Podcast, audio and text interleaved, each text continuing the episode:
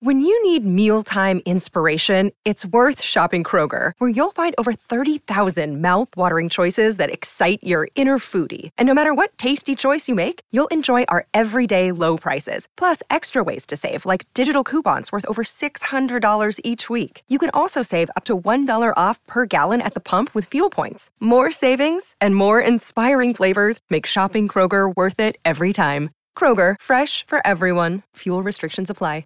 Hey, it's Ryan Reynolds, and I'm here with Keith, co star of my upcoming film, If, only in theaters, May 17th. Do you want to tell people the big news? All right, I'll do it. Sign up now and you'll get unlimited for $15 a month in six months of Paramount Plus Essential Plan on us. Mintmobile.com slash switch. Upfront payment of $45 equivalent to $15 per month. Unlimited over 40 gigabytes per month. Face lower speeds. Videos at 480p. Active Mint customers by 531.24 get six months of Paramount Plus Essential Plan. Auto renews after six months. Offer ends May 31st, 2024. Separate Paramount Plus registration required. Terms and conditions apply if rated PG.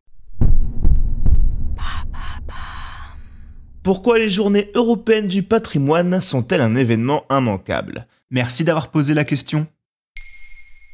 Chaque année au mois de septembre, vous entendez à la télé ou à la radio l'annonce des journées européennes du patrimoine. Se déroulant sur tout un week-end, nous avons tous une vague idée de ce que cela représente. On associe souvent ces journées à la gratuité de certains musées ou encore des portes ouvertes pour quelques établissements nationaux, mais aujourd'hui, nous avons souhaité vous en dire un peu plus sur l'événement. Alors c'est quoi exactement les journées européennes du patrimoine? C'est un événement qui a presque 40 ans en France et qui s'est internationalisé au fil des années pour concerner maintenant plus de 50 pays. L'objectif est, comme son nom l'indique, de faire découvrir une partie du patrimoine d'un pays en donnant accès à certains hauts lieux culturels de son territoire. Ainsi, de nombreux musées proposent un accès gratuit à l'occasion de ces journées, mais il est également possible de visiter exceptionnellement des lieux qui ne sont que très rarement ouverts au public. Ceux-ci sont variés, allant de châteaux à des monuments nationaux en passant par des théâtres, des banques, des préfectures et même des tribunaux.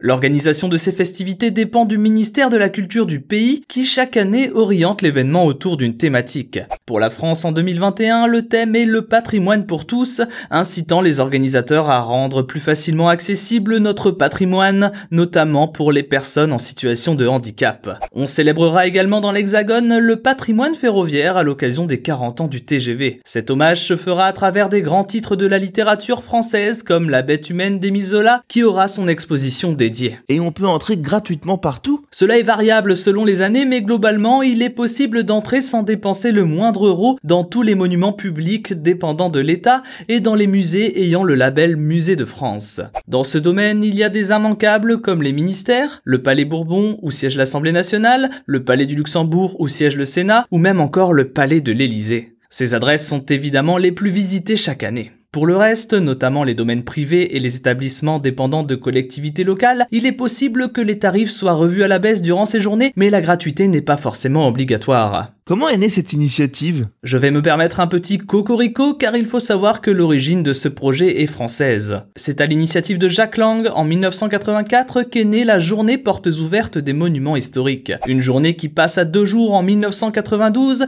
et change de nom pour devenir les Journées nationales du patrimoine. Pour enfin s'internationaliser et se transformer en journée européenne en 2000 sous l'égide de Catherine Tasca. Elle concerne aujourd'hui plus de 50 pays, qu'ils soient hors ou dans l'UE, allant de la Suisse à la Pologne en passant par la Turquie ou l'Azerbaïdjan. Maintenant, vous savez. Merci d'avoir posé la question.